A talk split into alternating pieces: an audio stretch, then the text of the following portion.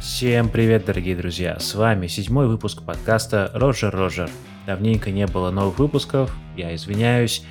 Была хорошая погода, были всякие дела, иногда было просто лень. Наконец-то я нашел таки время сесть и записаться.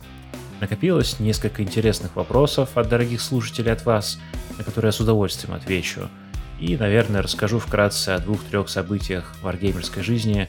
Никаких ломающих новостей в этот раз не будет, просто небольшая дружеская беседа. Поехали!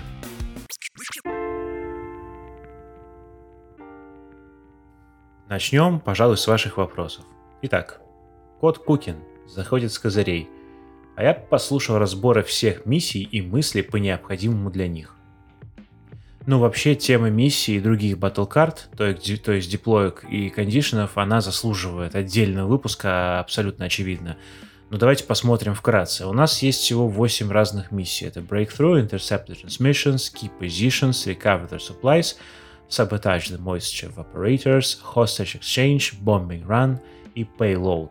Четыре миссии лежат в стартере, три миссии лежат в наборе Vital Assets, одна миссия лежит в наборе Priority Supplies. То же самое по количеству у нас и с остальными картами, и все-таки надо помнить, что наша игра складывается из трех карт. Это миссия, дополнительные условия и диплойка. И на самом деле этим отчасти мне и нравится Легион больше других игр.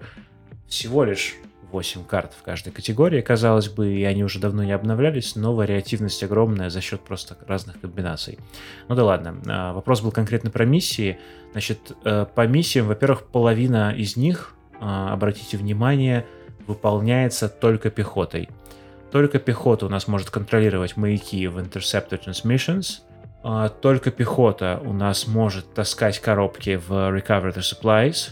Только пехота может чинить или ломать вапораторы в миссии на вапораторы. Только пехота может возить заложников в Hostage Exchange. И э, тут есть, конечно, нюанс, что в Bombing Run мы можем и чаще всего, наверное, будем выдавать э, бомбы юнитам не пехоте, например, байкам, потому что они быстрые, могут довести эти бомбы эффективно, но подбирать их, перехватывать, опять же, могут только пехотинцы. Короче говоря, получается, что примерно половина миссии выполняется только troopers. Труперами, пехотой, трупсой, как угодно называйте. Значит, если, например, у вас ростер с большим количеством техники, уже нужно прикинуть, посмотреть. Возможно, стоит подобрать миссии. Возможно, стоит запихнуть какой-нибудь payload, даже если вам страшно, вы не играли в нее, у вас нету. Если нету, распечатайте в конце концов, и тележку тоже можно распечатать, это не так сложно. Но просто эту самую тележку смогут толкать ваши драйдеки, ваши АТРТ, любая техника, любые юниты в принципе. Вот. Возьмете же привычный, простой, понятный интерсепт, да, окей, но у вас, например, если большая часть, ну, больше вряд ли, половина ростера это пехота – значит, у вас половина ростера скорить не может. Это не значит, что нужно всегда брать определенные миссии под технику, но стоит помнить о том, что если вы пойдете на ростер с хорошим большим количеством элитной пехоты, это уже может быть проблемой. А, также, например, есть э, очевидные какие-то вещи, ну, тот же Recovery to Supplies. Кто будет лучше делать Recovery to Supplies? Ну, ребята с инфильтрой будут хорошо делать, потому что они могут изначально заспавниться на этих коробках или близко к ним. Кто еще будет хорошо делать эти миссии? Ну, наверное, какие-нибудь ребята с джетпаками. То есть либо мандалорцы, либо мандалорцы. Их теперь просто много. Они очень хорошо могут таскать коробки. Да, у них нет инфильтры, но они на скорости 3 летают. Поэтому вполне себе тоже отличный вариант. Другой пример это Hostage Exchange. Эту миссию, да, может делать любой э, корпус. Любому корпус-юниту можно выдать заложника. Но гораздо проще, я думаю, будет, если это будет какой-то элитный юнит, типа B2, клонов второй фазы. Ну, да, B1 могут таскать заложника, но им будет делать это сложнее. Наверное, самый супер очевидный пример это Bombing Run. Ну, естественно, если у вас вся армия медленная, если у вас там снежки, штурмовики, условно, вейдер-командир, и байков нету, наверное, вам эту миссию брать не стоит. Вам ее будет очень тяжело играть, особенно если оппонент попадется с байками, с какими-нибудь аирспидерами, которые эти бомбы привезут на первый второй ход и уже взорвут, и уже заскорят. А вам придется потом а, под этим давлением пытаться его перебить своими бомбами. Также стоит помнить про сочетание этих разных миссий с другими батл-картами, с диплойками и кондишнами. Там есть разные интересные моменты. Например, если мы берем Payload, и нам также попадается диплойка Hemmed это где у синего игрока такой клин в центре карты, у красного игрока по углам а, напротив диплойки, то в принципе эта комба очень хорошая зачастую, потому что наша тележка в этом случае может быть поставлена ровно по центру этого клина, ровно по центру диплойки, и куда бы ни поставил оппонент жетон, ну, это зависит от террейна, конечно, но, скорее всего, а, вам будет чуть проще довести свою тележку до этой точки. А вот ему будет сложнее, потому что он будет вынужден ставить тележку либо слева, либо справа, и вам, возможно, если террейн позволит, удастся назначить ему более труднодоступную точку. С теми же Hostage Exchange, в принципе, довольно забавные бывают комбо. Например, э, Майкл меня недавно удивил. Я вообще эту миссию играл буквально пару раз теперь уже. И первый раз играл как раз с ним. У него, во-первых, в колоде был Minefield Condition, и он засрал все минами к чертям.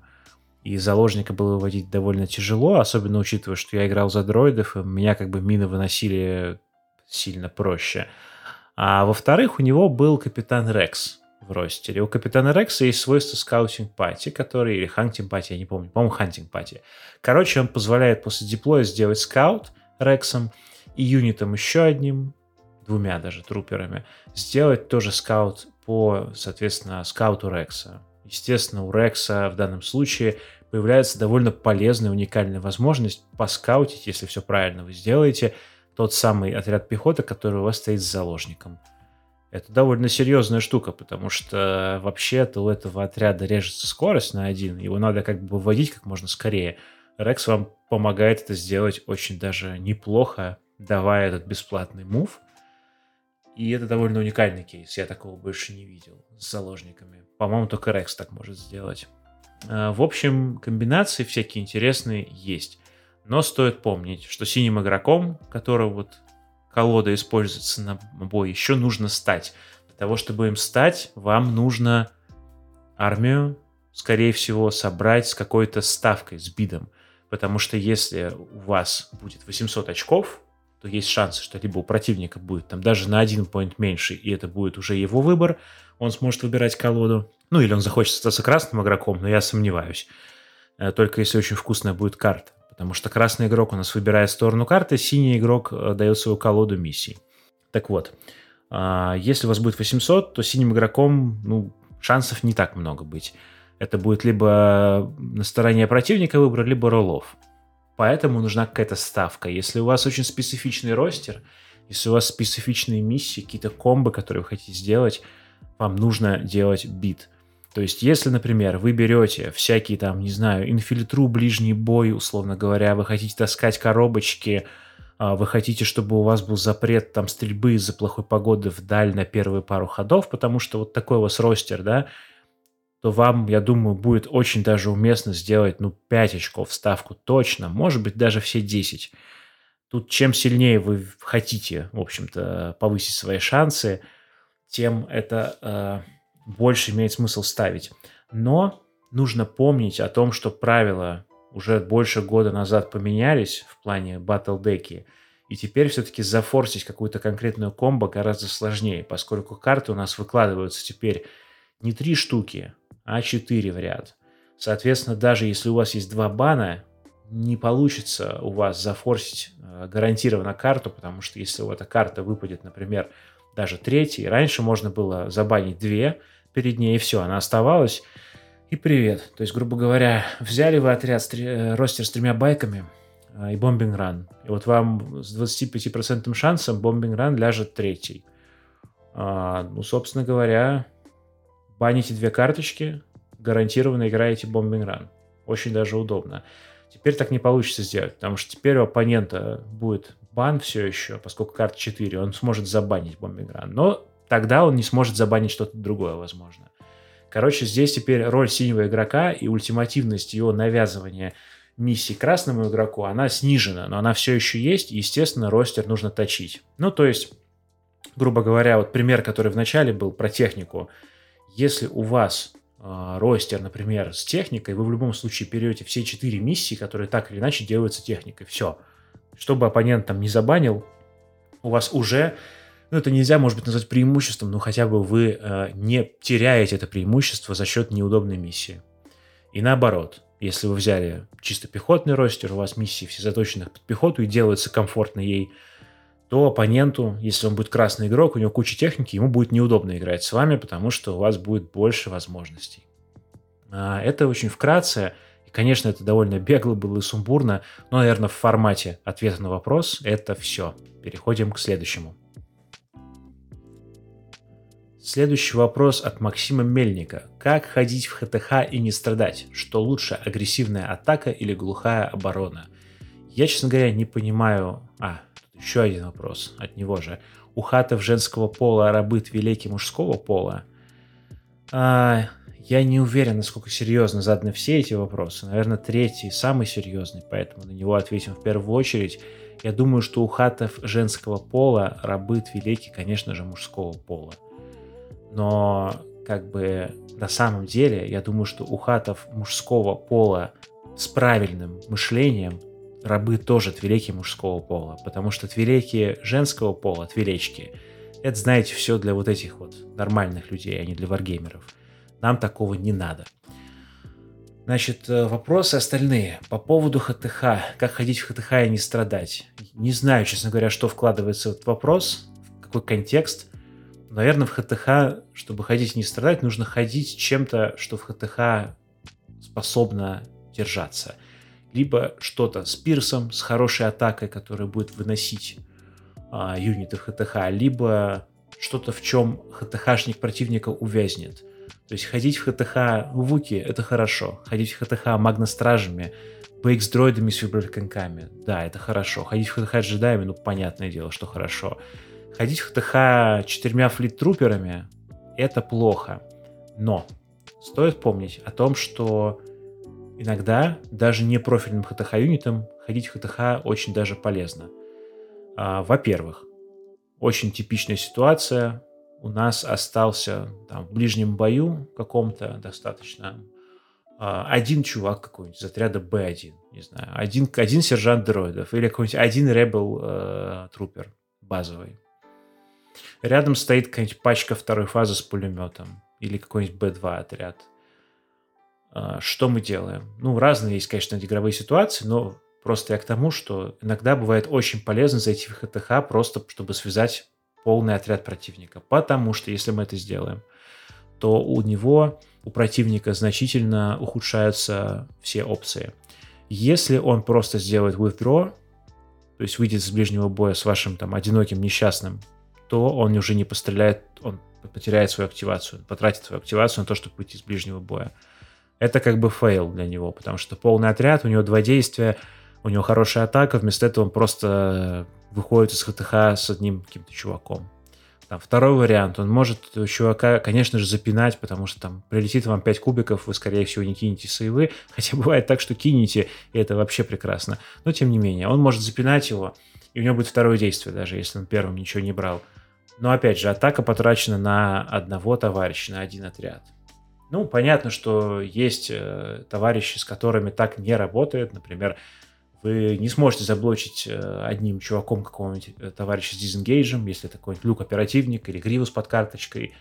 Также у форс-юзеров прекрасно есть форс-пуш, которым он просто вас оттолкнет и пойдет дальше бить морды, или форс-челк, которым просто задушит единственную миньку. Конечно же, есть э, против этого приемы, но зачастую, особенно если речь идет э, о том, что вы блочите не какого-то супер крутого героя, а пехоту хорошую, просто хорошую пехоту, вы очень сильно обламываете противника в этот момент. Хотя иногда этого единственного сержанта стоит сохранить для чего-то более великого, например, для того, чтобы он какую-нибудь точку поскорил. Тут уже все в контексте. А вообще ХТХ это здорово. Это прекрасно в этой игре. ХТХ работает, на мой взгляд, как надо. Потому что вот, э, честно говоря, в Вархаммере, в том же 40 тысяч с текущей редакции, мне кажется, что ХТХ как-то зачастую решает больше, чем стрельба. И это ну, не знаю, мне не нравится. В Легионе все-таки, мне кажется, есть баланс. Как бы есть просто юниты, которые хорошо работают в ХТХ, и вы умеете, и играете от этого. Есть юниты, которые лучше стреляют. И ближний бой — это не всегда ответ на все. По поводу того, что лучше агрессивная атака или глухая оборона. Опять же, вопрос абстрактный, не до конца понимаю, что тут имеется в виду. Но вообще, если пытаться ответить на него серьезно, мне кажется, что Легион э, просто по механике, по движку, грубо говоря, по игромеху, геймдизайну сделан так, что все-таки надо агрессивно действовать. Глухая оборона, прям глухая оборона бездумная, я думаю, повышает ваши шансы проиграть. Да, в некоторых ситуациях выгоднее подождать в каких-то моментах, а, подпустить противника поближе, дать ему сделать что-то первым, но в целом играть в эту игру надо достаточно активно и агрессивно. Тут вопрос просто, что есть разница между агрессией, агрессивной атакой, агрессивной игрой и риском. Потому что агрессивная атака не всегда очень рискованная. Просто вы, грубо говоря, пытаетесь максимизировать урон, э, огневой контакт, но при этом не пытаетесь там, не отдаетесь, короче, не отдаете юниты прям на пожертвование, на убой.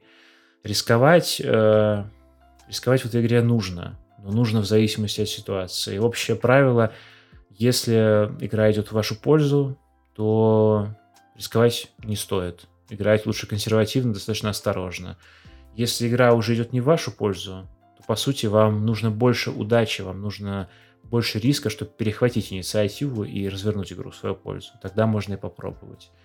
Ну, то есть, э, стоит ли какого-нибудь, не знаю, Ханна Соло отправлять в чистое поле, чтобы он убил четырех штурмовиков в начале игры? Нет, не стоит, потому что, там, не знаю, счет 0-0, типа вы отправите Хана Соло, он убьет четырех штурмовиков, его после этого убьет вся армия противника, вы потеряете Хана Соло.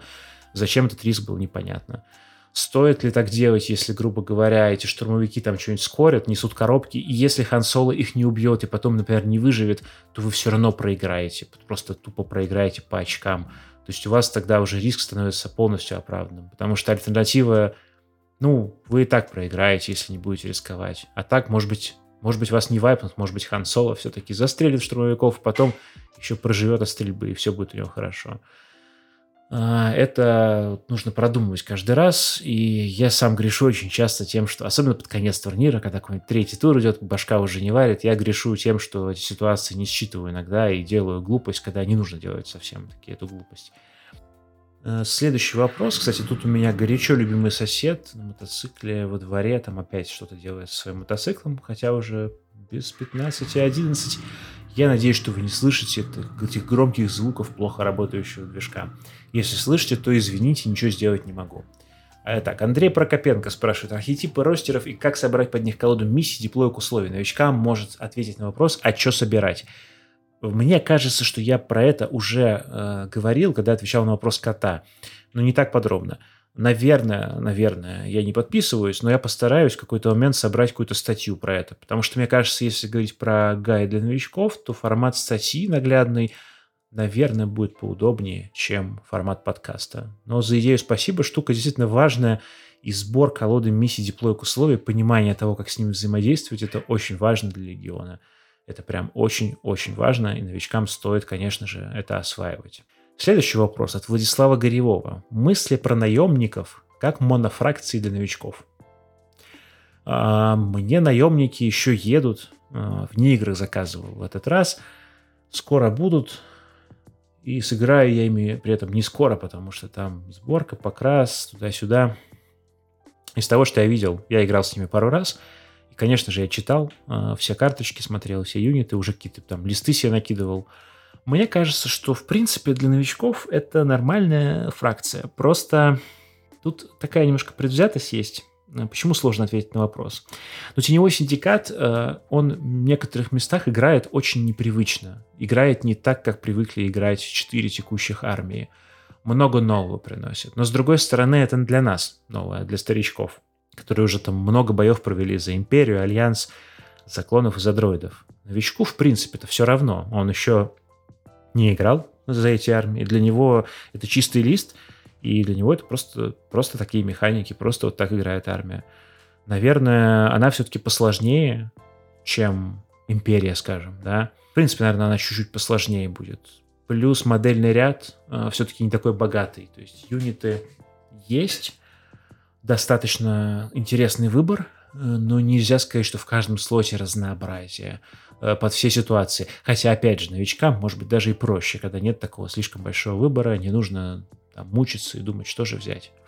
В общем, наверное, это хорошая фракция для новичков, плюс это абсолютно новый контент, это новый хардпластик, все модели в прекрасном исполнении, я думаю, что очень даже прикольный вариант. А, Дмитрий Смирнов спрашивает, какие мысли на данный момент о новых наймидах как о монофракции? Не кажется, что они получаются дороговаты? Как раз таки, опять же, про Shadow Collective спрашивают. Нет, не кажется. Я собирал какие-то ростеры у себя в HQ, там ковырялся. Вполне себе собирается и на Мандалорцах, и на Гарсаксоне, и на Дарт Моле, и на маршрутках.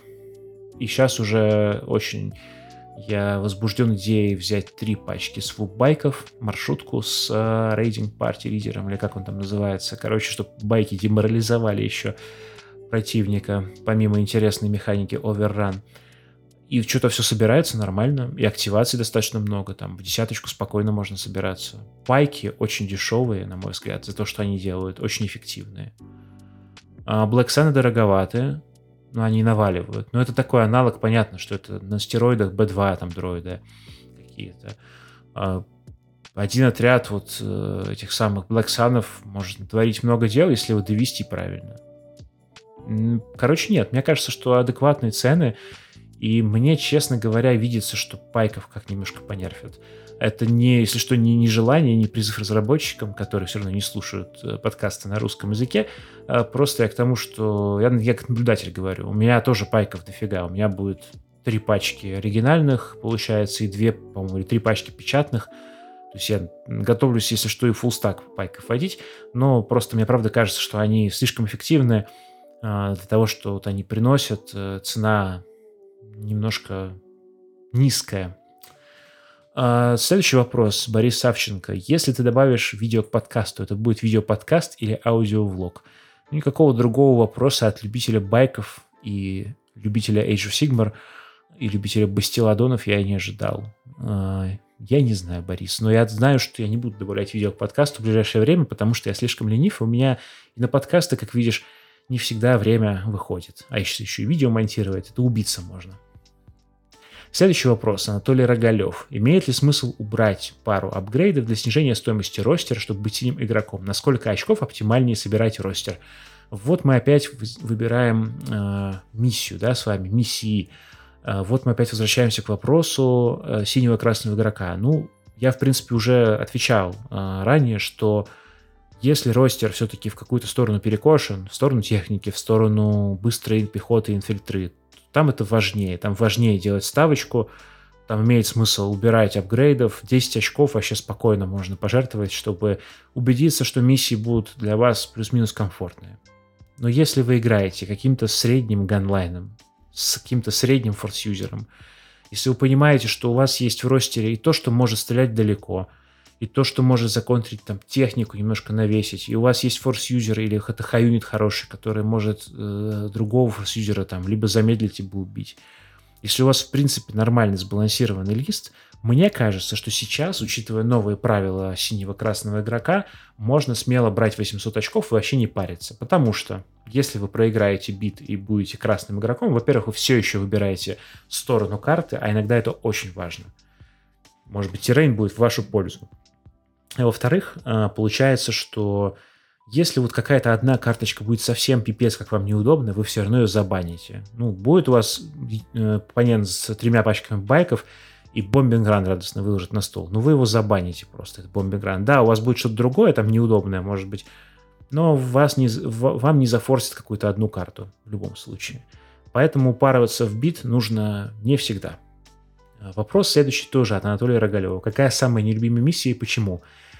Когда, Антон, ты прислал этот... Э, господи, не Антон, а Анатолий, прости, пожалуйста. Когда ты прислал этот вопрос, э, была миссия самая нелюбимая Hostage Exchange, потому что я ее ни разу тогда еще не играл.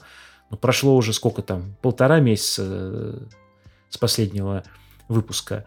И я поиграл эту миссию пару раз, она теперь мне тоже нравится. Поэтому на самом деле у меня нет нелюбимой миссии. Наверное, я могу сказать, что мне не супер нравится э, мне не супер нравится Key Positions.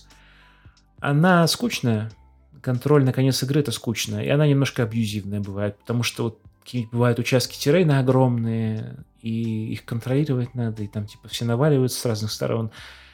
Ну, это так уныло, если честно. Вот. Я, я и не супер люблю. Поэтому, наверное, да, все-таки есть нелюбимая миссия, но я не могу сказать, что я прям плююсь от нее. Просто люблю ее чуть меньше других. И дальше у нас вопросики от любимого моего Сержа Французика. И снова приветствую. Есть еще пара вопросов, ответ на которые хотелось бы услышать а, в новом выпуске подкаста. Первое. Как лучше новичку вливаться в потные подвальные бои? Через обучение с выходом в турнир? Просто походить, попробовать поиграть с людьми? Или сразу на турнир? Чтобы на холодном носу постичь э, в бою все тонкости и прелести клубных игр в Легион. А мне кажется, что...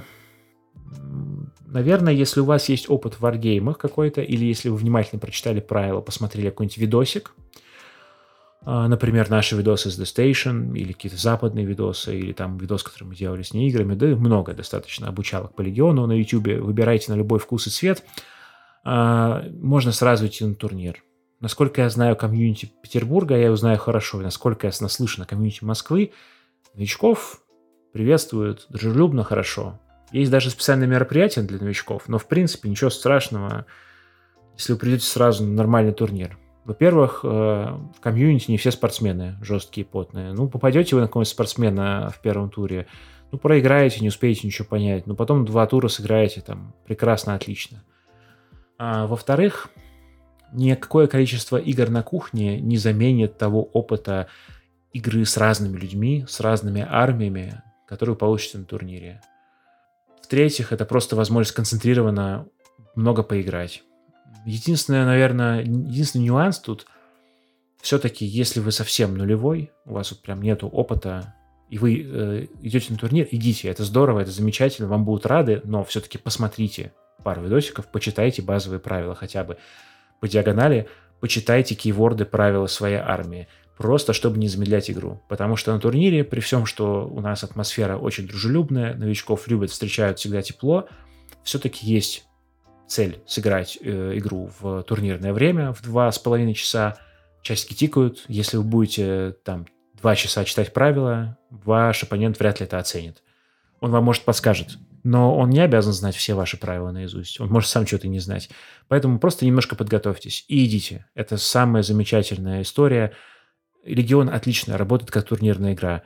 Я иногда играю потно, пытаюсь прям замаксить. Иногда я прихожу чем-то таким полуфановым, что я не пытаюсь запавер, запаверить, просто мне нравится или хочется поиграть каким-то юнитом. Я всегда почти получаю удовольствие. Эта игра замечательная, в ней, скажем так, в ней хороший баланс и в ней хороший, э, хорошая доля влияния вашего выбора и контроля ситуации. Нет такого, как вот в Вархаммере, что ты просто терпишь ход. Или, господи, прости, в AoS е, где у тебя double ход выпадает, и ты максимально, да, есть какие-то реакции, типа какие-то там ХТХ по очереди, но в целом ты просто тупо терпишь. Тупо ждешь там, пока оппонент поиграет свой геймплей, постреляет в твою армию, поснимает тебе модели со стола. Вау, как весело, как замечательно. Нет, в Легионе хорошая по, по, это, по юнитовая активация. Ты ходишь, я хожу, ты ходишь, я хожу. Вы можете просчитывать какие-то действия чуть-чуть наперед. Э, это вполне работает. И даже если вы проиграете каточку, если вы сольете игру, все равно за эту игру вы какие-то ситуации тактические, скорее всего, удачно разрешите. Вот, это будет в любом случае интересно. Второй вопрос. Стационарное оружие EVP и лазер Canon стоят ли покупки для игры или же идут исключительно в коллекцию? Да вполне себе. Просто как... Э, ну, во-первых, laser cannon вообще стационарный-стационарный. То есть вы, им, вы его ставите, и он не умеет ходить. Нет вариантов его нормально двигать. А E-Web ка все-таки умеет ходить медленно, но у нее подставка большая, поэтому скорость 3, э, господи, скорость 1 в принципе перемещается плюс-минус как-то. Плюс у нее Overwatch вшитый, то есть на третий range standby э, можно походить, постендбаить. А E-Web погибче будет. Э, laser cannon, да, она стационарная, но она бьет на 5. И у нее неплохая атака, неплохой impact конверсия. То есть, в принципе, это хорошая штука достаточно.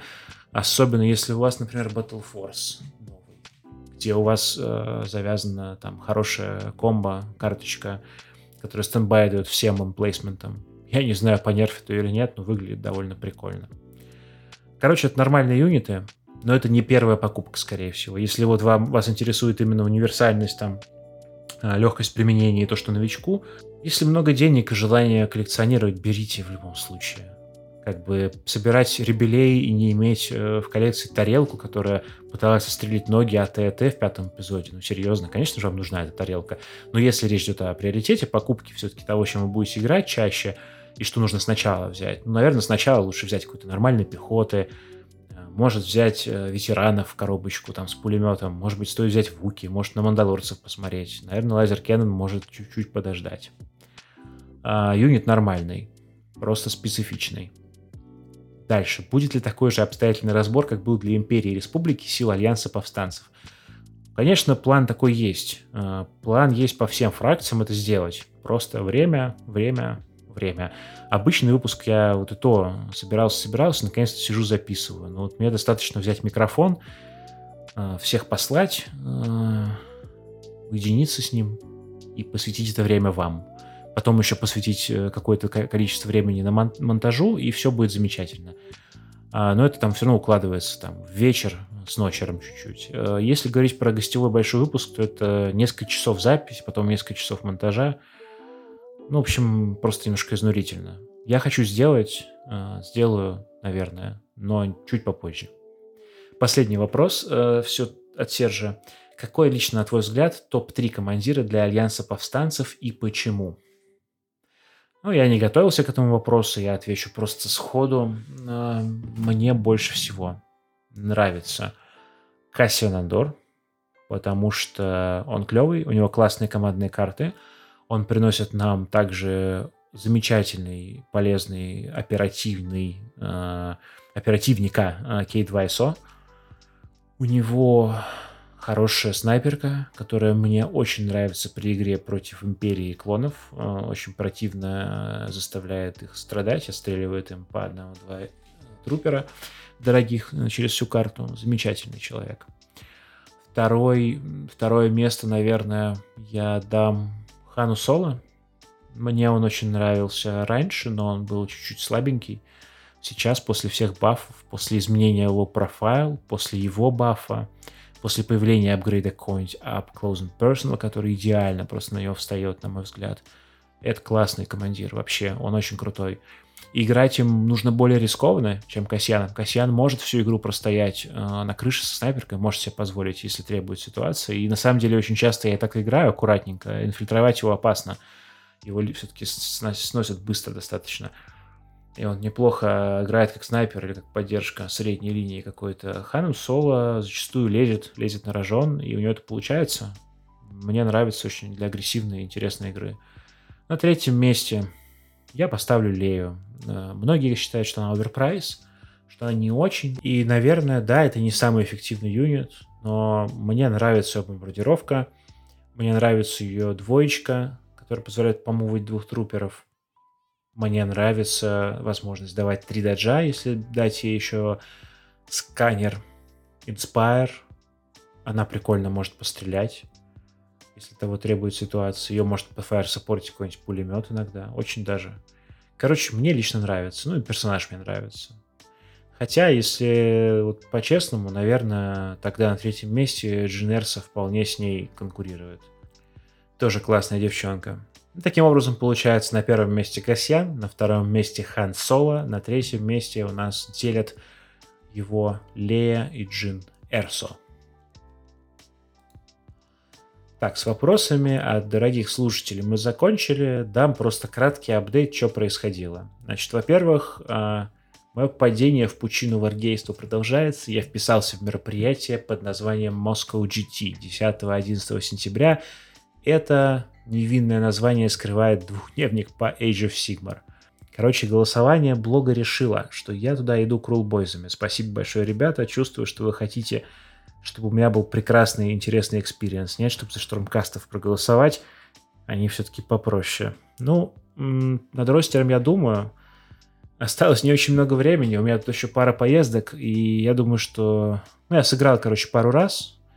на полный формат, но это был не финальный ростер, у меня еще не хватает пары юнитов. Э, я их э, получу скоро. Думаю, что реалистично успею сыграть до турнира, может быть, раза три. Это даже оптимистично. Реалистично раза два. А, я понимаю, что там будет много спорта. Я понимаю, что я там сосну. А, я просто надеюсь, наверное, встретить много интересных людей, поиграть красивыми покрашенными армиями. У нас отличная компания собралась из Питера, будет весело, мы поедем там на поезде, будем обсуждать, тереть за варгеймы, будем жить в одном отеле, может быть, сходим, попьем потом пиво, поплачем друг другу после первого дня. В общем, я еду туда развлечься, Хотя, конечно, порево с мужиками в это развлечение, ну, с какой-то только определенной точки зрения, как сказал был Оби-Ван. Ну, посмотрим. В общем, после Moscow GT, я думаю, так или иначе, либо подкаст, либо какой-нибудь пост точно будет. Э, расскажу, как получилось. Дальше что? Дальше у меня все продолжается крусейд на работе. Я парочку тиснул там статей в блог по поводу крусейда. Подкасте особо про него не говорил, но тем не менее. Crusade — это система, такая нарративная кампания по Warhammer 40 тысяч. У нас на работе собралась э, дружная компания Uh, у нас есть отличный гейммастер, который нарративные вставочки делает, миссии подбирает интересные, ну и в целом делает uh, много для того, чтобы нам было хорошо, комфортно и весело. Uh, боев уже сколько там? 6, 7, по-моему, в Крусейде провел. Очень маленький формат. Сейчас мы играем на 30 PL, будем играть, по-моему, на 40 в следующем этапе. Жду, чтобы расширилась карта чуть-чуть. У меня не очень много еще готовых некронов, я за некронов вписался. Но просто на маленькой карте совсем тупо играется этой Warhammer. Я просто уже пару раз сыграл на большой карте в матчплей полноценными армиями. Там все-таки какая-то тактика есть. Какие-то мувы, какие-то дистанции что-то решают. Потому что на маленькой карте это просто, ну, там... Типа, маленькая карта, маленький формат. Ты обосрался на чержах пару раз и все, проиграл. Очень здорово. Очень высокая цена ошибки, очень рандом большой, очень мало значит расстояние, потому что какие-нибудь радикаторы, которые там супер мощно все сдувают, но у них ограничения хотя бы в том, что стреляют недалеко. Ну, на маленькой карте они стреляют достаточно далеко. До всего достают быстро. Вот. Такой немножко пивной формат получается. Ну, в принципе, Crusade это и так пивной формат, поэтому норм. Я закончил второй этап хорошо. Я одержал много побед. Значит, у меня лорд э, мой, точнее, оверлорд, повелитель Некронов. Назван он у меня в честь кота. А, и по механике Крусейда за каждую победу я по специальной табличке ролю эпитет, новая часть имени моего повелителя. И как бы его имя растет, становится длиннее, крепче и грознее. За каждые три добавления к имени я даже беру какой-то перк на него специальный. Вот, зачитаю, как звучит э, это имя. Итак, э, когда я начинаю игру, я могу с чистой совестью говорить. Э, трепещите, смертные мешки с мясом. Вам предстоит встретиться с яростью Татуша Вечно Голодного – иерарха злобных звезд, сломившего Ктан, презрителя Яби-Яби и того, кто держит врата. Ради этого стоило покупать некронов килограммами 10 из 10 рекомендую всем. Помимо этого прошло два, аж два турнира за то время, пока не было выпусков подкастов. И это было круто. Турнир 16 а, июля Татуин 2022 собрал 12 человек. Хорошие Хорошая посещаемость, отлично поиграли. А, я на него пошел ганлайном дроидов. Ростер понравился. До этого была другая модификация, я пробовал, но вот это было лучше. Я там в блоге постил расписочку итоговую. Только в третьем туре я проиграл Майклу, заняв четвертое по итогу место. Ну, по-хорошему, я понимаю, что надо было консервативно играть на очки. Это как раз-таки была миссия заложники. Первый раз я ее играл в жизни. Но я сделал пару очень рискованных выборов. Просто покидать кубов, уже порофлить э, глупо. Этого не, не нужно было делать, потому что все-таки турнир, но результат закономерен. Э, я проиграл. По сути, там забайтился я тем, что отряд Б2, который заложника уводил, я решил им поатаковать, он так хорошо пострелял. Да, это прикольно, но проблема в том, что потом первый ход в него нельзя стрелять, второй уже можно. Если ты его не отвел достаточно далеко, то его сдувают, и дальше у тебя начинаются проблемы с уводом заложника. А, ну и Майкл очень сильный, хороший игрок. Э, я думаю, что даже если бы делал все правильно, у меня не очень было бы много шансов. Э, но они бы хотя бы были, так мне кажется, без вариантов. А, Кашик 2022 — это турнир следующий, который прошел не так давно, 13 августа. Уже было 14 человек, еще лучше. У нас растет посещаемость, у нас были новички. Передаю вам привет, если вы слушаете, ребята, молодцы. Хорошо, что вы пришли. Я пошел на этот турнир 501 легионом. Решил попробовать потестить армию прямо на турнире. Не играл ни разу до этого. А, занял последнее место впервые, по-моему, вообще в моей жизни варгеймерской. Конечно же, 501 это ужасная армия, вот выигрывать ей практически невозможно и все такое. Есть один нюанс, только одна проблема, что Богдан Михненко занял первое место на этом же турнире 501 легионом, а, вот, э, поэтому неловко получилось. Ну, на самом деле, если серьезно, то впечатления от 501 у меня смешанные. А, я, правда, играл не очень хорошо, я ошибался, и я не могу винить армию, только армию в своих э, поражениях, но я могу точно сказать, что 501 это армия непростая, потому что за достаточно существенное ограничение в росте расстроения на самом деле мы получаем не так много. Мы получаем возможность брать много арков, но арки это не топовый юнит у республики, они перенерфлены слишком сильно. И мы получаем три командных карты, из которых на самом деле, ну, может быть, две норм и то с нюансами. То есть у нас есть нормальная эта тройка, которая там ралли улучшает. Но мы хотим Энакином, скорее всего, тройку играть сначала. А потом у нас уже будет не до этой тройки с шансами. То есть такая спорная. И, конечно же, вот эта вот типа единичка, которая позволяет раздавать там АИМ и даджи, она хорошая, но там есть нюанс. Там расстояние от командира, это, обратите внимание, не at, а within написано. То есть это юниты, которых мы бафаем, они должны быть полностью в RNG 1 от нас весь юнит должен быть полностью в рейнже 1. То есть нам нужна такая гома-куча клонская вокруг командира. Это немножко все-таки делает карту менее гибкой. Ну, то есть это сложная армия. Богдан очень хороший игрок. Я с ним челлендж играл первый тур, мы с ним вместе поролись. И он меня одолел. А, он молодец. Он молодец, что он выиграл турнир этим билдом своим. Все круто. Вот. Но я правда думаю, что это не для новичков армия. Но если вам нравится первый и вы хотите, то дерзайте. Возможно, вы напишите героическую историю этой фракции в нашей мете. Мы будем все только рады. Ну и напоследок просто напомню, для тех, кто вдруг слушает подкаст, но не читает блог и не следит за новостями Легиона, у нас была волна анонсов от АМГ.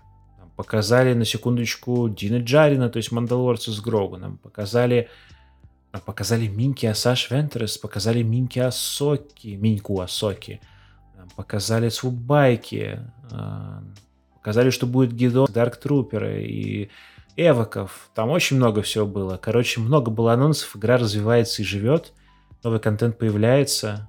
Я так понимаю, что уже идет контент сейчас, который уже чисто Atomic Mass геймовский, то есть уже FFG, старая команда к нему отношения не имеют. Хейтеры, конечно, там орут, что, боже мой, они косячат, там, господи, баланса нет, все пропало. Ну, пока вроде все хорошо. Я не буду фанбойствовать. Если эта игра скатится в говно, если разработчики станут делать плохие выборы и плохой дизайн, Конечно, я очень расстроюсь, я буду, видимо, продавать ее, и не знаю, там, потеряю большую часть своего хобби и буду искать что-то другое. Я заинтересован в том, чтобы игра была хорошая, я смотрю на нее критически, но пока мне действительно нравится ну, 90% того, что делают разработчики. Мне нравится эта игра гораздо больше, чем Warhammer, и то, как они подходят к новинкам, пока что во мне вызывает надежду на светлое, далекое, точнее, светлое и долгое будущее, а, недалекое, потому что светлое будущее уже сейчас. Это игры. А, вот. Играйте в Легион, мои дорогие друзья. А, спасибо, что были со мной. И до новых встреч. Всем пока.